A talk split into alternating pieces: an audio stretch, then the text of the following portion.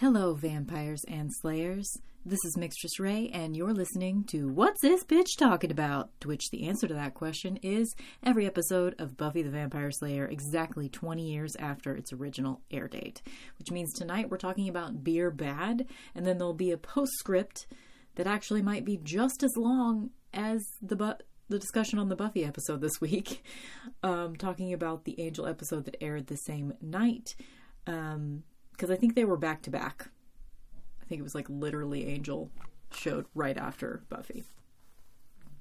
Um, so that episode is Room with a View that we're going to talk about tonight. So let's get into it. First, okay, first I want to tell you guys a little story. If you are a listener to my radio show um, and you listened on Friday night, you already heard this story, so I apologize in advance for making you hear it again. Um, of course, you can just skip forward since this is a podcast if you don't want to hear it again. Okay. So I learned something interesting about beer um, while I was listening to the Buffering the Vampire Slayer Buffy recap podcast, which is part of my research for doing this podcast. And um, I just thought it was really interesting and something that like we should all know. so back in the day, back in the Middle Ages, everybody used to drink beer instead of water, like because you would die from the all the crap that was in the water. So, um, and they didn't realize that the reason why the beer didn't kill them, even though they used water in to make beer, was because they had to boil the water to make the beer. So, anyway, people of all ages drank beer. They did not even drink water because they would die. And it was up to usually the woman of the household to make the beer for the family. So if you were a person that didn't have you know a woman in your household making beer for you, you would buy beer from people that they called alewives. I'm telling the story much more succinctly the second time. and the way that alewives would traditionally signal that they had beer to sell if um, they would do two different things.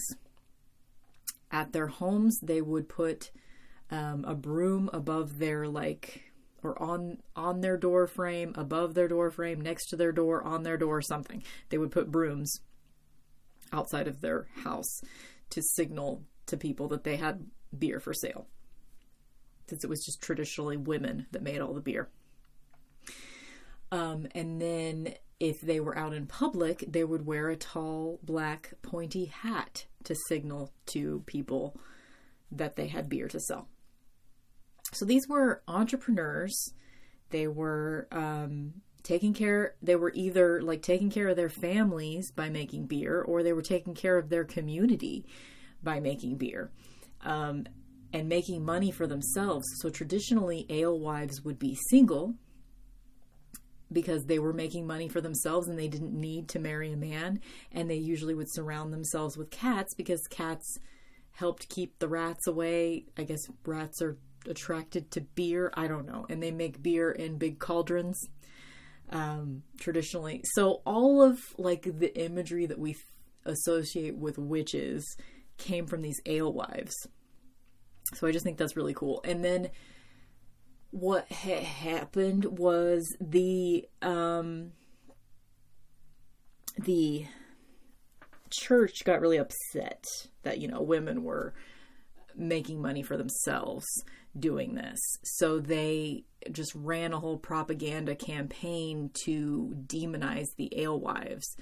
Um, and eventually that practice probably fell out of favor because of them and it was such a pervasive and effective propaganda campaign that when the Salem witch trials happened which was around that same time period it, I mean it was later but it was in the propaganda put out by the church demonizing alewives by like portraying them with you know portraying them in an evil light with things that they were already doing, with items that they already used to um, signal to people that they were alewives, such as broomsticks and pointy hats and the like.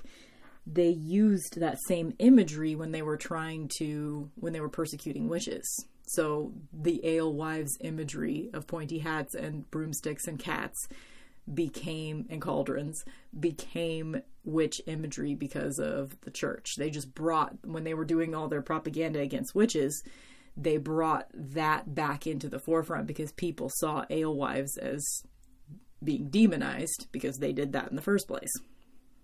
Isn't that interesting and also terrible? Aren't men terrible?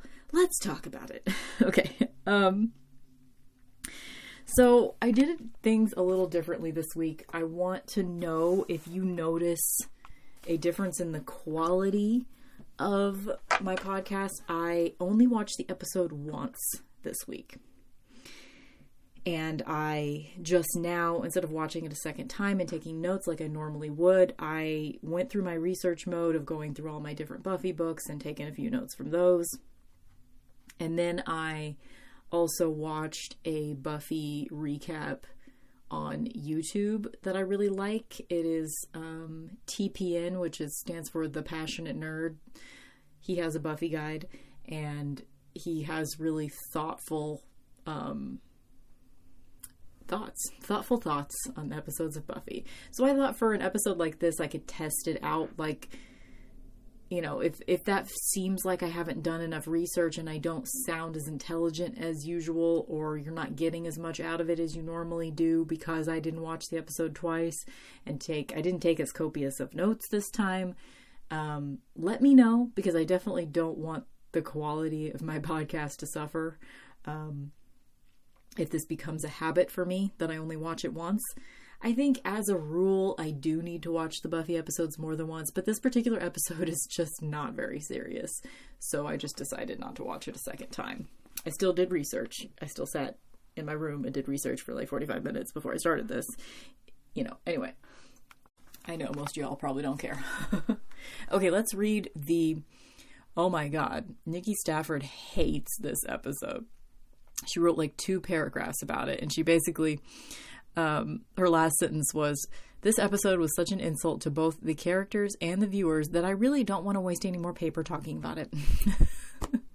I don't feel the same, but um, anyway, let's read her little summary of the episode.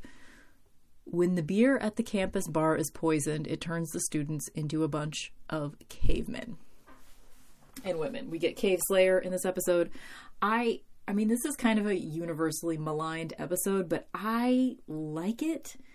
I just I I like that every once in a while there's just a lighthearted Buffy episode. You know, this episode almost feels more sitcom in a way. It's not it's just not serious. It's just it's not subtle at all. Typically, the metaphors in Buffy are a little bit more well thought out than this one, because this one's literally like the title is Beer Bad. So, some backstory about this episode there was some sort of initiative from the White House. I don't know all the technical wording, but it was some kind of thing that they were making deals with the TV networks at the time in 1999 um, they were making deals with the TV networks to create narrative structures in to create like entire episodes that were basically after school specials against drug and drugs and alcohol. And they would essentially, you know, it would be they'd give money, they'd give funding to the show in order for them to, you know, promote drug and alcohol abstinence to kids. So the WB that had Buffy on it at the time, they signed up for this and they did this with their shows. So there's some like Sorry, I gotta turn my monitor off. It's like having problems. I think I might have to get a new one. Um so there's some like people don't know for sure if this particular episode of Buffy was supposed to go with that initiative or not. But ultimately, the government did, or the White House or whatever, did assess this particular episode of Buffy, and they said, quote, they rejected the funding even though this episode definitely promotes abstinence from beer. You know, it's definitely hitting you over the head with the beer bad um, mentality. But they rejected this particular episode. Da-da, government made a deal with many networks to promote drugs are bad propaganda, thus beer bad. But funding was rejected because otherworldly nonsense. So there was a, a whole quote, but basically it started with they felt that kids would not make the connection between beer being bad in real life because of the otherworldly nonsense that um, is Buffy the Vampire Slayer.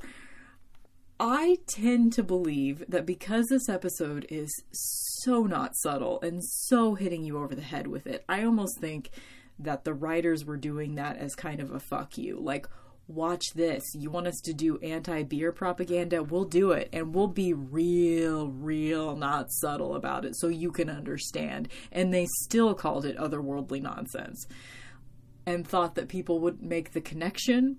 They thought they wouldn't make the connection when the episode is called Beer Bad. they were, I think they were just literally tongue in cheek creating an episode to go with this initiative with a real middle finger. That's what it sounds like to me. Um, but it was rejected because otherworldly nonsense. so I just, I don't know, I love that. That makes me appreciate the episode a little bit more if I view it through the lens of they were giving a big middle finger to the government with this episode. Because it does really seem very over the top. Like, but that's not exactly out of line with the general message of Buffy. Because Buffy is a very, when it comes to morality, it's very not subtle. It, it very much hits you over the head with its morality. And this episode takes that to a new a new extreme. So I don't think it's necessarily you know off brand for Buffy to have a whole episode about how beer is bad. I mean, it's just a little bit much to be like, okay, you drink some beer, you turn into a cave slayer. Like, mm, okay. So, anyway, this episode. Oh my god. So, that whole moment where Xander says, nothing can defeat the penis, and it's obvious that it was like re dubbed in, recorded again, and dubbed in, but it's so bad that I feel like they did it on purpose. Like, it can't be that bad. If they had to redub his voice in that moment for whatever reason with that line, they wouldn't have made it sound that awful, surely. it's, it's possible it wasn't even Nicholas Brendon saying the words. It was just so off putting. I don't know. I'd love to know if you guys have any theories as to, like, what they were trying to say with that because it seemed intentional. So Xander just got a job at. Okay, the, wait. Let's start with the episode opens with um, Buffy is slaying, and there's like this real like serious techno music in the background, and she's really kicking ass. And when she and she slays like you know five vampires or something, and then Parker walks up at the end it turns out she just saved his life. And he's like, Oh my God, I'm so sorry. I was awful to you. Do you think that you could maybe someday forgive me? And blah, blah, blah. And then you realize that she is just daydreaming about this while she's in class. I found this part of the episode to be very relatable. Like, that was something that I did, not necessarily from boys that, like, were mean to me, but I would regularly, like back when I was in high school, have fantasies about boys that I liked about saving their lives. That was the thing. That was the thing that I did. I they were always the damsels in my fantasies. So I found that particular moment relatable to see. You don't really see very many moments of daydreaming in Buffy that I can remember. And so this is I, I think just think it was a nice touch. Like of course, you're going to daydream while you're in class. That's a thing that you do. And so she's still, that's just set up that she's still, you know, hung up on Parker, which at this point it is like two episodes too late for her to be hung up on Parker. Like, I really think she would be moving past it by now. The way that she's reacting to the situation I mean, I get it. I get it. Like, I don't know, what was it, like three episodes ago that they slept together? It's just been a little too long for her to still be going through this. But I've said that before, so I'll move on. Okay. So then she goes back in. So then, okay, so she comes out of the daydream and another just like hitting it on the nose. She's in Professor Walsh's class and she is talking about Freud's theories about the id, the ego, and the superego. So the guy from TPN, he talked about that. What did he say? He compared. Um, so the id is like you know just your basic needs: sex, food, and shelter. Your ego is sort of like your regular everyday life, sort of your more rational adult self. And then your super ego is like the best possible version of yourself. And so he compared the id.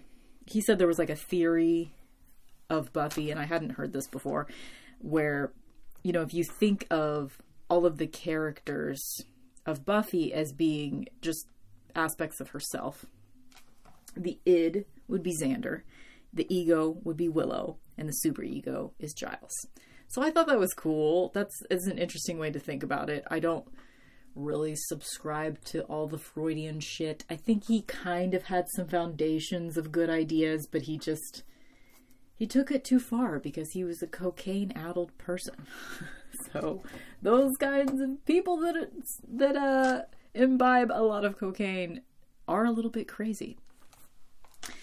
So that's how the episode opens. She's in class daydreaming about Parker, and she goes back into the daydream after you get the little aside from Professor Walsh about Walsh about id, ego, and superego, where she like redoes the fantasy. Only this time, Parker shows up with an unbuttoned shirt, ice cream in one hand, and flowers in the other. I really liked that, and it was not just ice cream. It was ice cream with the lid off and a spoon in it. I mean, it was ready to go, you know?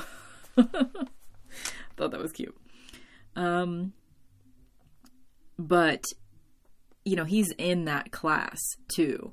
So you see him like flirting with girls. And I think you've seen that for the last few episodes that he's just sort of like, you know, flirting with girls in the background. You just see him doing it everywhere. It's just a different girl all the time. And TPN, the TPN guy, um, it's weird calling him TPN, but that's what his thing is called TPN's Buffy Guide on YouTube. Anyway, he was calling Parker a con man. Like the whole conversation, I'm skipping ahead, but the whole conversation that he later has with Willow, where he's like trying to seduce her and she's talking to him about like why did you do this to Buffy blah blah blah and he's like you know, he kind of makes some good points at one point. He's saying things like, you know, Buffy should move on. I I moved on. Buffy should move on. Like it was a it was a great night. I you know I don't think casual sex should have to be prefaced with, you know, by the way, I'm not going to get any older with you. You know, and he's saying all this stuff that kind of makes sense. Like, it's not wrong that Parker wanted to have casual sex with Buffy. What's wrong is that he is a con man. He led her to making the decision to sleep with him. He led her to making choices compromising her what she wanted. He like he didn't explicitly lie to her, but he manipulated her. Like that story that he told about his dad and how he likes to live life for now. The reason he told that story is because he was provoking a certain response. He wanted to have sex with Buffy. And he wanted her to make the decision to live in the now. And he uses that story. You see him saying it to someone else. So it's not something that he, you know, he's using it. It's he's a predator. He's a predator and a con man. Like I feel like there's a way. I mean, I don't know because I've I've not I'm not capable of casual sex. I have I see nothing wrong with it, but I also am a very upfront person. So if I had if I was okay with it for myself personally, I feel like I would tell someone. I'd be like, look, I'm not looking for anything right now. I mean, if you still want to do what we're doing right now, let's go. But I just want you to know that, like, I'm not going to be emotionally available. like, I feel like you can say that to someone. And I mean, it might sound, it might be kind of awkward to say something like that to someone, but you fucking do it anyway because you don't want to hurt someone, right? I don't know. It's, he's, we, I mean, I don't need to make an argument for why we don't like Parker, right? We don't like Parker. And it's not because he's a terrible human being, but he's being manipulative to get what he wants. And it's just not genuine. So, not cute. Um, oh, she, Buffy goes to visit Xander at the bar because he's a bartender now. And she just bumps into Riley and spills his beer all over him. the guy from TPN said it was ice water, so maybe Riley wasn't even drinking beer. Um, that's kind of funny that he would be in a bar drinking ice water. Okay. and he made the joke that, like, he was surprised it wasn't warm milk. I know everybody likes to make fun of Riley, but I'm really going at it this time with I'm being as open minded as possible when it comes to Riley. Um, Oh, but okay, so Riley runs into Buffy, or she runs into him, spills his drink all over him, and he's like, they have a little conversation where he, he, Buffy says something like she's, she's looking at Parker or something, because Parker's in the bar with a woman, of course. And Riley's like, oh yeah, it's a new woman every week. He's got a really short attention span or something like that one thing I will give Riley points for in this moment is that he starts to comfort Buffy a little bit. He's like, um, well, my grandpa used to say, or my dad used to say, or something. He starts telling her a story, and she's not listening, and it's obvious she's not listening. And most guys don't even notice when it's obvious you're not listening, let's be honest. But he immediately notices and he's like, You don't even care what my dad used to say, or whatever it was and he stops telling the story and i give him points for that. You know she was distracted. She wasn't you know ready for his story that that i mean he was telling her because he was trying to comfort her in that moment. But when she didn't look receptive he just stopped. Without like acting like his ego was bruised or anything like that uh, he just stopped telling the story. And it's like oh you don't care and that was it. And he's just been very polite and respectful to her. He's kind of tried to help her out a little bit. You know, he gave her like a little pep talk in the last episode, which I don't even know if I mentioned. But I don't know. I just like him. I just think he's sweet. Um, we see Veruca in her band. So this is the first time we saw her for a second in the first episode of the season, I believe um, just walk by. But this is so Oz and Willow are at the bronze together, just alone, I think. And um, Veruca's band is playing. And Oz is just like bewitched by her. And like, I get why they're showing this the way that they are, but it's a little, again, it's a little over the top. Everything in this episode is a little over the top. Like, the fact that he was paying attention to a band, like I guess Willow can just tell that he is transfixed by her. Sorry, I had to pause and sneeze there. So he's transfixed by by Veruca. Everybody, let's take a deep breath together right now. Next episode is going to be the one where Oz cheats on Willow and then he leaves town. It's going to be there's going to be crying, there's going to be snot. Um it's going to suck. And we're going to have to say goodbye to Oz. And we'll see him for one other episode, but that's it. So, get ready. okay. So Buffy ends up drinking a bunch of beer that night right after she runs into Oz a bunch of like pompous college boys that you know love to listen to themselves talk. which Buffy says at one point, like, you guys really love to hear yourselves speak. So four college boys, um, like, just kind of lure her over to their table because she's alone. She just went there to visit Xander. And they get her to drink beer, so she drinks a bunch of beer. So we see her the next morning in the dorm. Willow is talking to her. She's um and she's just very like staring at the TV going, TV good. Bright colors. um she is just speaking in very short sentences. Um turns out the beer that they're all drinking. I love that it's called Black Frost. I don't know why. It just sounds like a beer, but I don't think it's actually a real beer, but it sounds like it. So I think props to them for coming up with a real sounding beer title. Um, Willow goes, so it's that night. Willow goes to talk to Parker. She's just like, she goes to confront him, essentially. Um, after like a weird conversation between between her and Oz, like Oz goes to see her um, and this is the night after, you know, he was all bewitched by by Veruca. And he's inviting her to go to the Bronze to see them play again because I guess they asked Oz to sit in with them.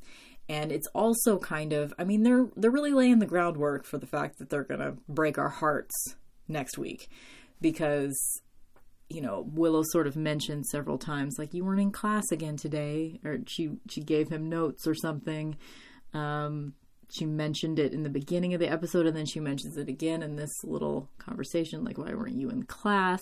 And they're just in the hallway for a second. He's inviting her to go out and watch them play, and he's like, I'm going to sit in with them tonight. They asked me to sit in with them, so I guess he's going to play with Shy, which is I don't know why they had to call it. I mean, I guess they can't call it THC because that might be promoting drugs in an episode where they were trying to not promote drugs. so that might be the entire reason why the band is called Shy instead of the actual band's name, which is THC. Um, so yeah, it's just like this little disjointed conversation. They don't even touch each other, and they always touch each other. You know, they always just like hug or whatever, but they're just sort of standing there. And Willow's like, two nights in a row of Veruca's band, I don't know. I don't think I want to do that or whatever. And I was like, yeah, I can see how that might be boring for you.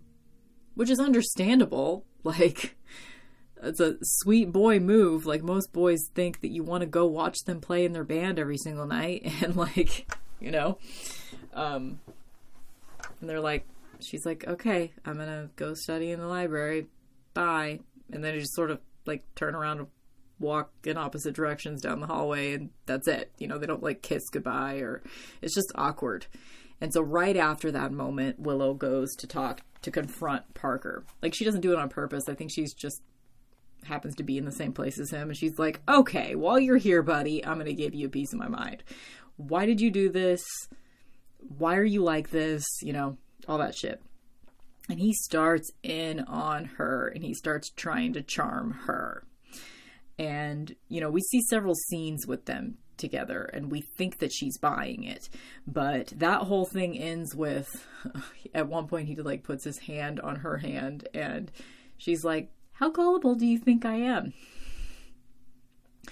Which I used to interpret that as she was painting herself as being smarter than Buffy, but probably not. Um, that's just me being overly sensitive. Um, that's probably not what she was doing. She was just, you know, playing into his con man bullshit because she wanted to get the full story. And then she gives him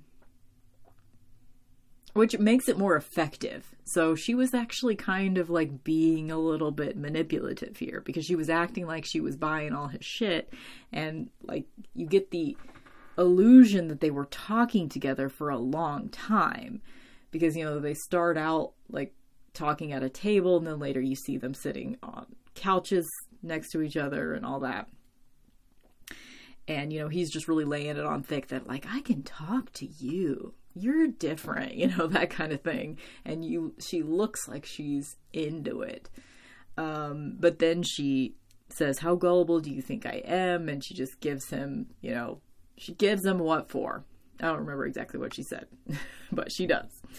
Um, at that point, wherever they are, it's like some sort of loungy.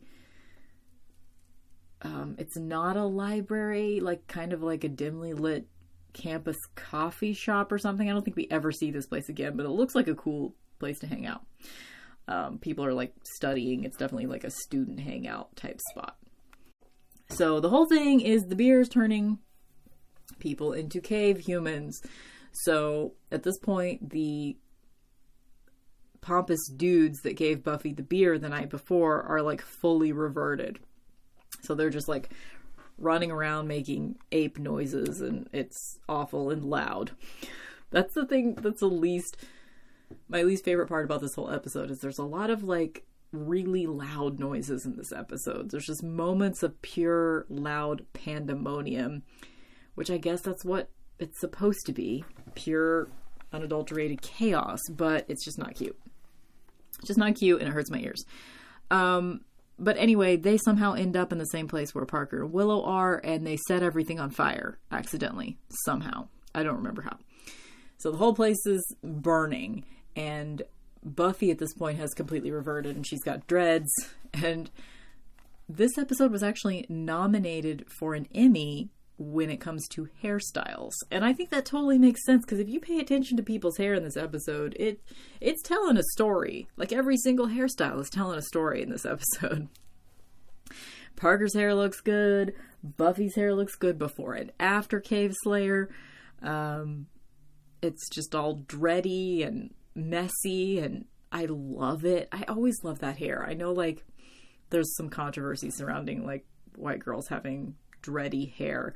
But personally, I just think, you know, if you, if your hair's capable of doing it, then why not? Like if any of us, if we just stopped brushing and washing our hair, it would dread up. Like all of us. So, I don't know. I I tend to have some problems. I think I've said this before. I I am a white girl that has culturally appropriated in my life and I have trouble understanding like certain aspects of it I totally get. Like why something is appropriating someone else's culture, but I think dreadlocks is just kind of it's just a thing that anyone can do. So I mean, I get that it's going to be easier if your hair has a lot of texture in it to do that, but anyway, her hair wasn't like fully dreaded or anything. It was just kind of like a little dreaded. So I get why this episode got nominated for an Emmy. I thought they won, but in the Buffy episode guide it says they were nominated. So maybe they didn't actually win, but it's good hair in this episode. That is absolutely true. Um so Buffy ends up there's this whole thing with like Giles and Xander because Xander, you know, since he's the bartender, he sees all the shit happening. He eventually puts it together and talks to the owner of the bar. The owner of the bar is, you know, doing a magic thing and infusing the beer with the stuff. And he's like, it's going to wear off in a day or two. You know, I just wanted to put these pompous college kids in their place, blah, blah, blah. And Xander goes to get Giles, and Giles is kind of giving him a lecture I can't believe you served that beer to Buffy. And Xander's like, Well, I didn't know it was evil beer. And Giles says, You knew it was beer. And Xander's like, Okay, Mr. Electric Kool Aid Funky Satan Groove. or he's like, this coming from the guy that spent the early 60s in an electric Kool Aid Funky Satan Groove. and Giles is like, The early 70s, thank you. that was a cute little moment. Um, so they try to like tie her up or something, but she knocks them out and gets away. And when she goes outside, she smells the fire. So it's somewhere on campus that they are, just like a lounge campus. Oh man, I remember that. You know, I didn't have like the dorm thing when I was in college because I was like a non traditional student. I didn't start going to college until I was like, oh, would have been 23 I think, when I went back. I was 23. So I wasn't, you know, that old, but um but I, that's something that I miss. I miss that like hanging out in places and studying thing. Like, I never made any friends in college, so it's not like I was hanging out with other people, but I regularly would hang out in the library. And I mean, I could do that now if I wanted to. Like, you know, they don't like turn you away from the college library. It's this huge place that was like four floors and there were like so many cool little nooks and crannies of places that you could sit and there was a coffee shop on the ground floor. So you could like go there get your coffee and snacks and then like go up to the third or fourth floor and find a couch in a corner somewhere. And like I used to take naps there in between classes. And like there was this oh my favorite spot was just like this little couch this little couch loungy area that was kind of tucked in book shelving like you have to like really explore the library to find that spot. Oh man i'm getting nostalgic for the and i just went to college in like the university in my hometown so i literally could go there anytime because i still live there. I should go there someday and just like pretend i'm studying like and they had a quiet room that like you weren't supposed to talk at all in that room i'd go in there sometimes God, that was a lot of fun. so I'm absolutely the Willow nerd that would lo- that loves to go to places and I mean, yeah. I remember Michael and I going there even after we graduated. Like probably just a couple of times we did it like on a Sunday afternoon or something. Like let's go to the library and pretend we're studying like old times. We haven't done that in a long time though. It sounds like a fun activity. Um anyway, so what are my notes saying at this point? So Buffy smells the fire. She goes. She saves Willow. Like she still has some of her wits about her. I think for two reasons. One, Xander sort of cut her off, and he did not pay the same respect to the other kids, and they reverted way further than her. So she's sort of like her hair's a little dreaded. She's definitely like dumbed down, but she's not like full Cro-Mag like the boys are. They like transitioned and they look like cavemen because they're like wearing prosthetics on their faces and everything. But she still looks like Buffy just with a wild look in her eyes um, and dreaded hair. So I think for her, you know, because he cut her off early, she didn't revert quite as far. And also because I assume because she's the Slayer, so she's stronger she's able to withstand that. So, um,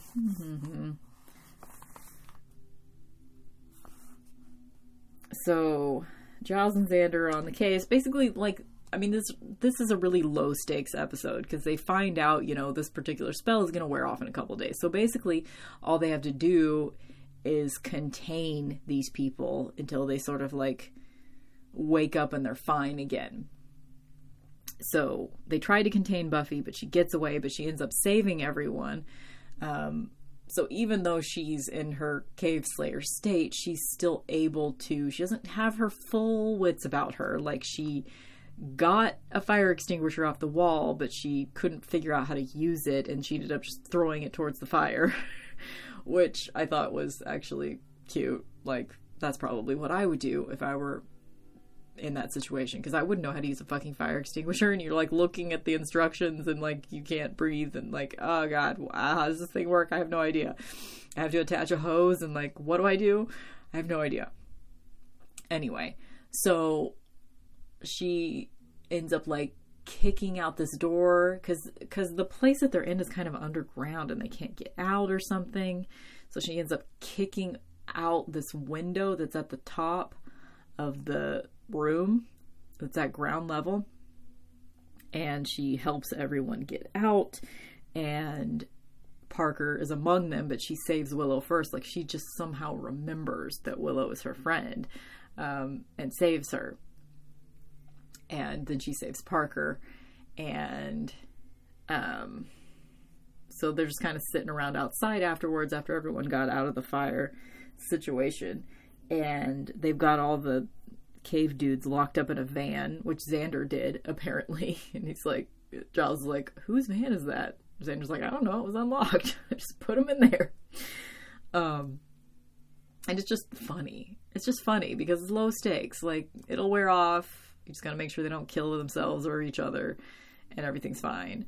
Um, couple of rapey moments with the cave dudes like every time they saw a woman. I mean they wouldn't actually do anything of it they'd just be like it's a woman! And they just sort of like start jumping around like apes. So it was kind of like on the verge of being a rapey situation. Like if they hadn't been stopped would something like that have happened?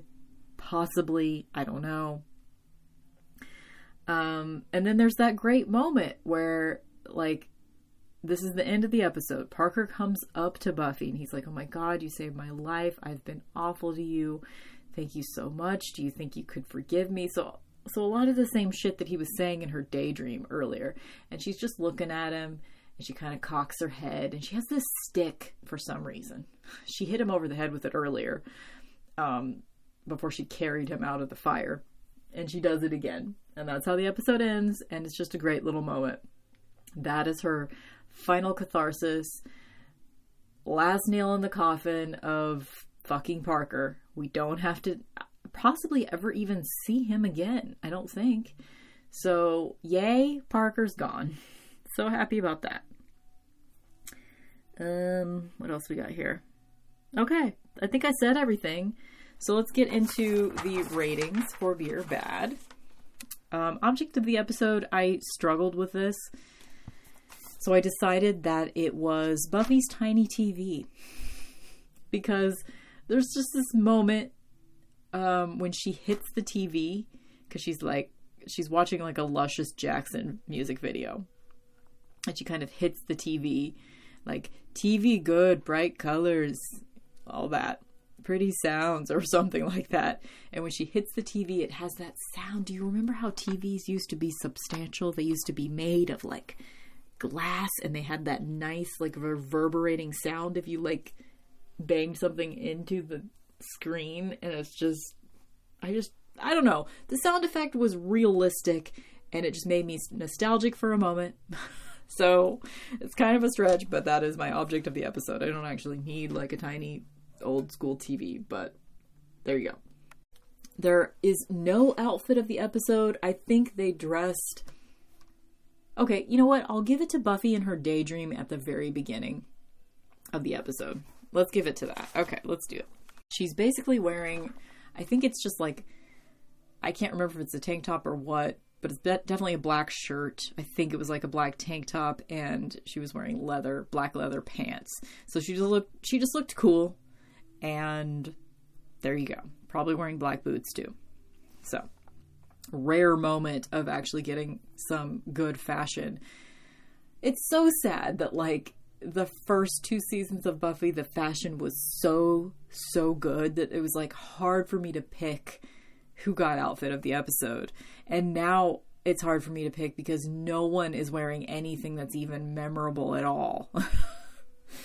um in the next episode, I will probably end up giving outfit of the episode to Veruca just because I like her style. Um, as Willow says earlier in this episode, have you met? Have you met Veruca? Have you seen her? Dresses like Faith, voice like an albatross. uh, that's funny. Okay.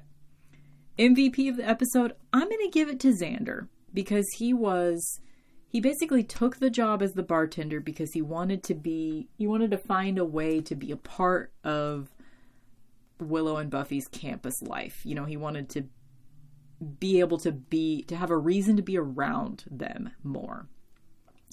And he really did try to sort of like counsel Buffy um, when she came to visit him at the bar. He had like a little moment where he was almost comforting her and then he got interrupted by his boss. And, you know, whenever everybody started reverting to cavemen, he figured out what was going on. He went to get Giles. He also, when when Giles and Buffy, or when Giles and Xander caught up to Buffy after she had gotten away from them, when when they tried to like tie her up or something, and she was saving people. She was inside trying to save people during the fire. Xander just like goes into the building. He just runs straight in, like not even thinking twice, like he's gonna save he's gonna get in there and try to help. So he did great this episode. I don't know if he's ever won MVP of the episode or if he ever will again, but there you go, Xander. Unfortunately, he doesn't get to keep his job as the bartender because he never goes back. But that would be cool. I mean, he obviously isn't legal to be a bartender, but it'd be cool if he could do that. Um, my quote of the episode is actually an exchange between Xander and Buffy. And it's just the thing that I always remember about this episode. Which, at one point, Xander says to Buffy, Sorry, my phone is not silenced. That is a daily reminder. Hey, it's daylight savings time, guys. Don't forget that. I like to set my clocks back or forward or whatever on daylight savings time like way early. So right now it's nine o'clock at night. And since we're falling back, I like to think of it as, hey, it's actually eight o'clock at night right now. So I'll probably just like as soon as I get done recording this, go set all my clocks in my house back. And I got nowhere to be tonight. I'm not waiting till fucking 2 a.m. or whatever to set my clocks back. Like, let's do it now. I, I don't like daylight savings time, but I enjoy it in the fall because it means it's like it's like the, a gift of an extra hour. and I have the Saturday off, so it's kind of nice to just like get an extra hour in my day off. Anyway, sorry to anyone who's working graveyard shifts because that sucks. Because I bet, I mean, I just assume that, like, you know, if you're working like 10 p.m. to 6 a.m., you're gonna have to work 10 p.m. to 6 a.m., even though the time falls back during that time. I mean, surely you still get paid for the extra hour that you're working, but that really sucks for you. So I'm sorry if that's what you're going through right now. It could be because this episode will be up by then. So if you're listening during your graveyard shift at a convenience store right now, my heart goes out for to you, and I hope that I helped pass that extra hour in your life a little bit easier tonight. Okay, so the quote is Xander at one point is lecturing Buffy after he's cut her off. What do we learn about beer, Buffy? She says, foamy. oh, I just love that. It's stupid, but I love it. Okay, five by five ratings for this episode. How were women treated in this episode? I'm not sure if this episode passes the Bechdel test. Unless it counts that Professor Walsh is telling a group of students in a classroom, of which some of them are female with names that we know, about the id, ego, and superego. But the only conversation that you get between Willow and Buffy is at the very beginning of the episode, and they're talking about Parker. I think the entire time. Pretty sure. Um, and that's it. There's no other conversations between women in this episode, so it does not pass the Bechdel test, as far as I know, unless you count Professor Walsh, like I said. Um, and it's just another one of those episodes that, like, it's not necessarily treating women super well, but it's not really treating them that badly either. So it's just kind of another middle of the road. Like, nothing really stands out to me as being, like, super um, egregiously bad. So we'll give it a three for that.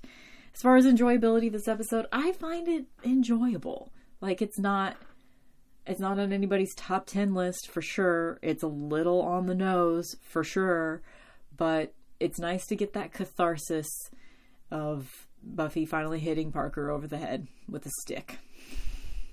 Um, it's nice to get that. It's got some cute little jokes in there. Xander's not a dick in this episode. Um, I like Veruca. I like her whole thing, even though, like, you know, we're supposed to hate her because she breaks up Willow and Oz, but, and she's kind of a dick face. But, as we'll talk about in the next episode, but I love that band THC that she is lip syncing as, performing as. And I like her face. And I was very bewitched by her when I first saw her on TV, just like Oz is right now. So, this episode is overall very enjoyable to me. Um, really starting to be like I mean, it's just something that I don't mention very often, but it's something that I do think about. People of color are just not there in Buffy. Like I can't think of like a single side character right now. Um we did see a person of color in this episode actually when Buffy steals the sandwich of a girl in class. So she's not treated very well, you know, she just gets her sandwich taken that she was very politely and quietly eating in class. Um, so yeah, I don't know. It's it, it's just something that needs to be pointed out every once in a while. There just aren't any people of color on Buffy. It's something that they do a little bit better with. They have a like one character of color on Angel. He hasn't been added yet, but we'll meet him soon. But it's just pretty egregious that Joss Whedon shows are just, you know, 98% white people, and that sucks. It sucks, and it needs to be pointed out every once in a while that it sucks. So, overall enjoyability of the episode, let's get back to that. It's, I mean, it's fine. I like it. I think it's funny. Um, I'm going to give it a, it seems too high to give it a four because it's not like that enjoyable, but it's perfectly enjoyable. So let's just, you know, do middle of the road and give it a three, which means this episode gets a nine. So, time now to talk about Angel. Um, according to Nikki Stafford's episode guide on Angel, which is called Once Bitten. Yep. I was like, is it twice bitten? No, it's once. Cordy's new apartment is haunted by a ghost that seems intent on killing her, but she refuses to seek help because her place is rent controlled. Um, so this is written by Jane Espenson and directed by Scott McGinnis. Um, this is a pretty straightforward poltergeist episode, and it's Cordelia centric. We get some backstory to Cordelia for people that don't know about Cordelia. I guess they assumed that there would be people coming to the Angel show that had never seen Buffy. Um, so I really, really like this episode of Angel. I need to go to my phone actually because I accidentally left my notes at my mom's house, so she took pictures of my notes for me so I wouldn't have to come get it. Okay. So this episode is called Room with a View, and it starts with um, you're reminded that where Cordelia is living is a shithole. Like she's got roaches everywhere. It's um, it's just a terrible environment. She's got sludge coming out of her faucets. Like, it's awful. It's awful. And um, she. It's just this whole episode is Cordelia centric, and it's really enjoyable to me, actually. So she starts looking for a new place, and like she can't afford anything nice.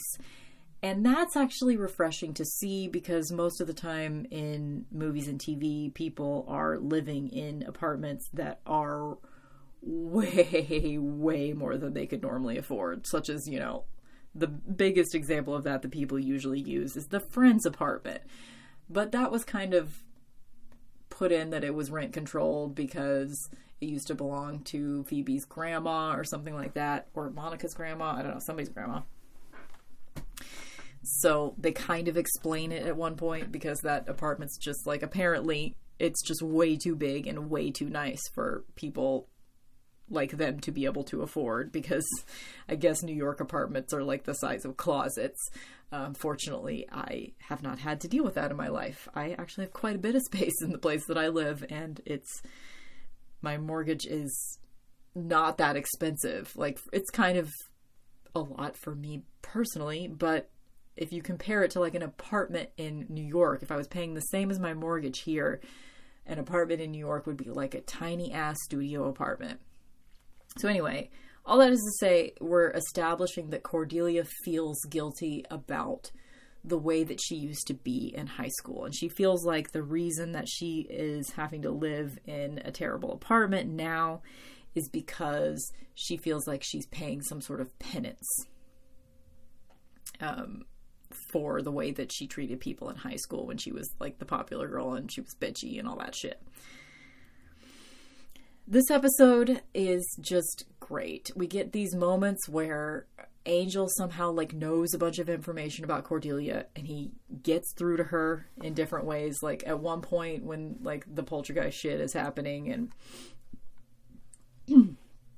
he sort of yells at her, You're Cordelia Chase. Like, you can stand up to this thing. Like, let's do it. And they kind of have to do an exorcism. Anyway, the whole plot of this is just that it's established that she has a really crappy place to live. She needs a new place to live. They show like a little montage of her going to all these apartments of the places that she can afford, and they're all total shitholes.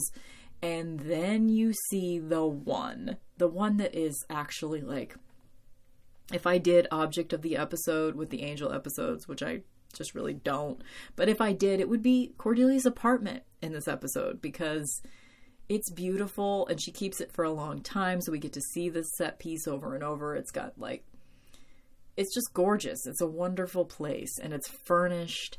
So she gets it for her price range because Doyle has like some weird connection but essentially, she gets it because people kill themselves in that apartment, and it happens a lot. And uh, so this ghost starts tormenting Cordelia, and she thinks that she's still having to pay. At one point, she says, I feel like I'm still paying for the way that I was in high school. I thought that getting this place was the end of it. So it's like, it kind of establishes that Cordy believes in karma a little bit, but also sort of establishes that she does want to evolve and you're going to see her evolve as a character in this episode or in this show. And that's one of the one of the reasons to watch Angel for me is Cordelia's character development. Once we get Wesley back Wesley's character development. Fred is a great character. I like her a lot. Um Gunn doesn't end up being, they don't give him a lot, unfortunately. Probably because he's a person of color and they just don't give him enough to do. I love Lorne. Um, yeah.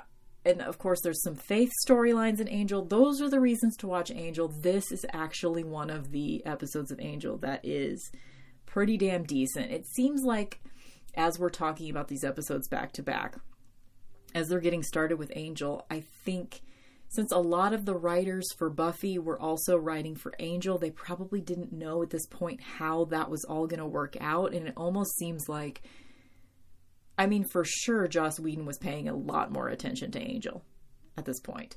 And I think he was probably also taking a lot of his getting his people to pay a, more attention to Angel as well because it really seems like you know a lot of people complain about season 4 of Buffy being kind of shitty and I think part of that is because it starts off rocky. It seems like it's starting off rocky right now. And especially seeing it back to back with the Angel episodes and some of them are really doing well. Like this particular episode I just think is great. It's it's a very straightforward poltergeist story. There's you know, ghost haunting shit. In the end, Cordelia just sort of like yells at the ghost and tells her to get out of my house. And it's really powerful and it shows really great character arc with Cordelia. The fact that it's written by Jane Espenson says a lot because I really, really like her. She's one of the best Buffy writers. Her and Marti Noxon are like the biggest reasons that I love Buffy. Um, like Jane Espenson is responsible for all the like the Jonathan and Andrew storylines that we'll get in a couple of years, which makes me very happy. It's just anyway. Anyway, let me try to re- read my notes for this episode. Room with a view, Cordettes. I find it unbelievable that Angel would know to call the people that hung out with Cordelia in high school the Cordettes, which is not something that was ever spoken of on the show. Like I think in like the fandom, she, they're referred to as the Cordettes, but anyway. Angel wouldn't know all that, but whatever. He does lurk, so you can really explain anything that Angel knows for no reason as he lurks. she got peanut butter on the bed. She starts cutting up the linoleum. So basically, at one point, when she finds all the roaches, she goes over to Angel's house and just like sort of announces that she's going to stay with him until she can get a better place. And she's just awful to live with. She's not tidy at all. She ends up becoming tidy when she has the nice apartment, but so it's like she pulls her shit together out of nowhere. I think it makes sense that her apartment would be a total mess. It's sort of in the storyline it it kind of doesn't blame her for the roaches, but I think you'd have to be somewhat responsible to have them all over your house like that, right? I mean, maybe not. Maybe they just, you know, if you're in a really shoddy apartment, they just come through the walls from someone else's apartment and it's I'm sure I'm sure it can get gross, but anyway. Um Ugh, there's this gross moment where so Doyle basically hooks her up with this great apartment and Angel and Doyle are talking about it later. And he says, he says some kind of douchebaggy, gross things about Cordelia because he has a crush on her, and he is just sleazy about it.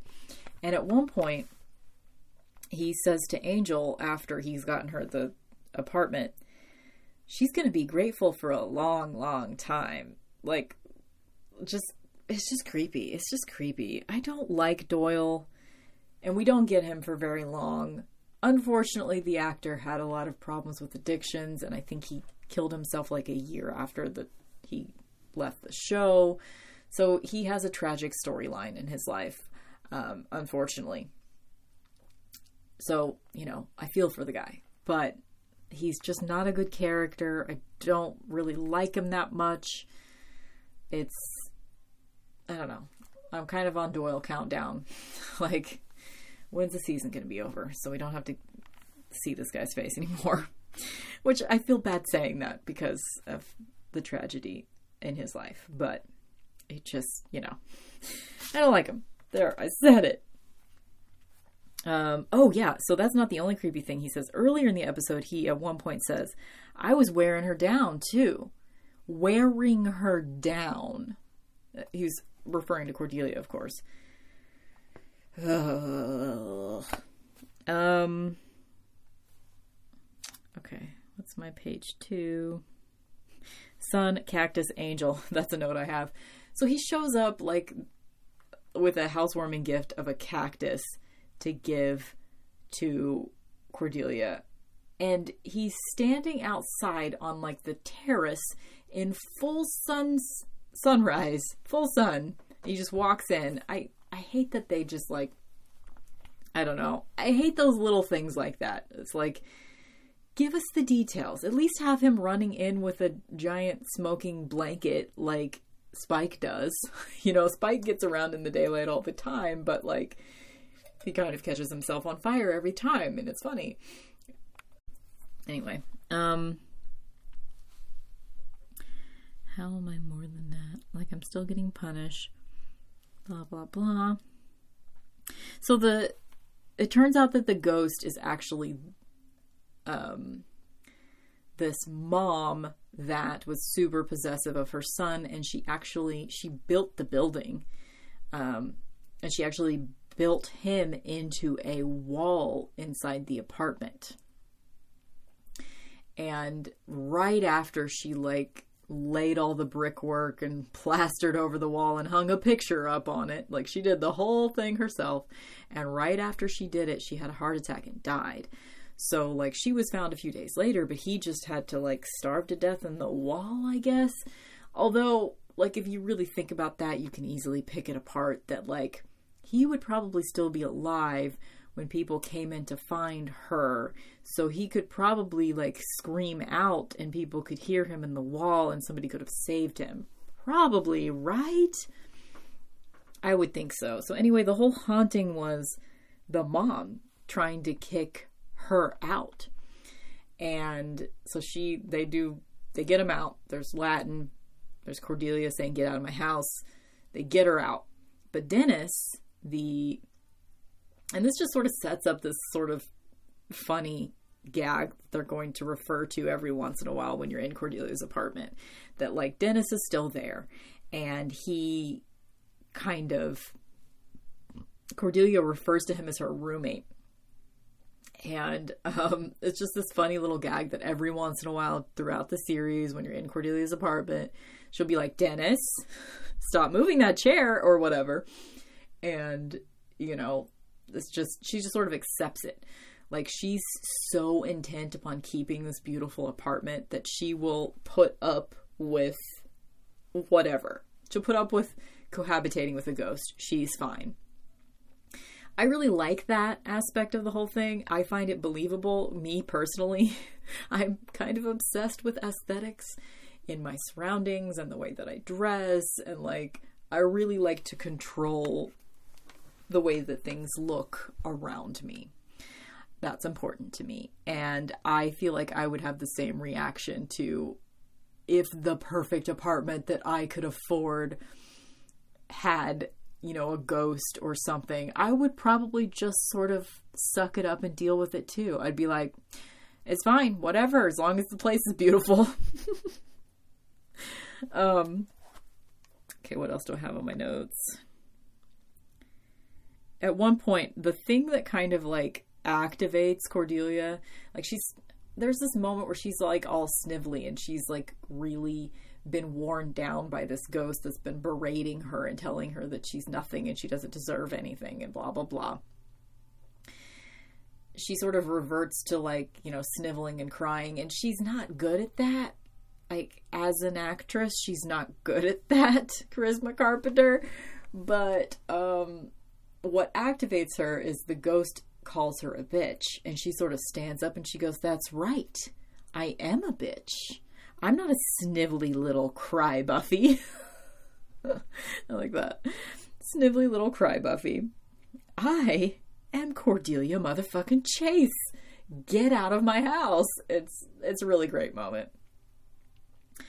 Um, so that's it. I mean, it's just basically a straightforward ghost haunting poltergeist story, and it establishes Cordelia growing as a character. It establishes that she wants to grow as a character. It, you know, seeing her have a nice place to live is great.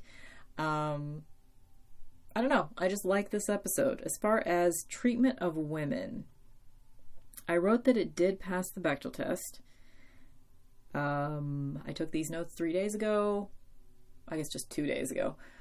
I don't remember what makes it pass. At some point, I guess the ghost lady talks to Cordelia. I mean, I guess it's just because the ghost lady, I mean, she is referring to her son quite a bit, but sometimes she's just telling Cordelia, "You you ain't shit," basically. So that does pass, unfortunately. That's the only conversation you get between two women. God, it's really dark before Fred gets there. Like Cordelia's the only chick in this cast until Fred gets there. So that's a little sad. Um, and I think we have to wait till like season two or three before Fred is there. Um, anyway, um, so there you go. Treatment of women, I give it a three. Pretty middle of the road. Like, this is a an episode that is pretty heavily focused on Cordelia.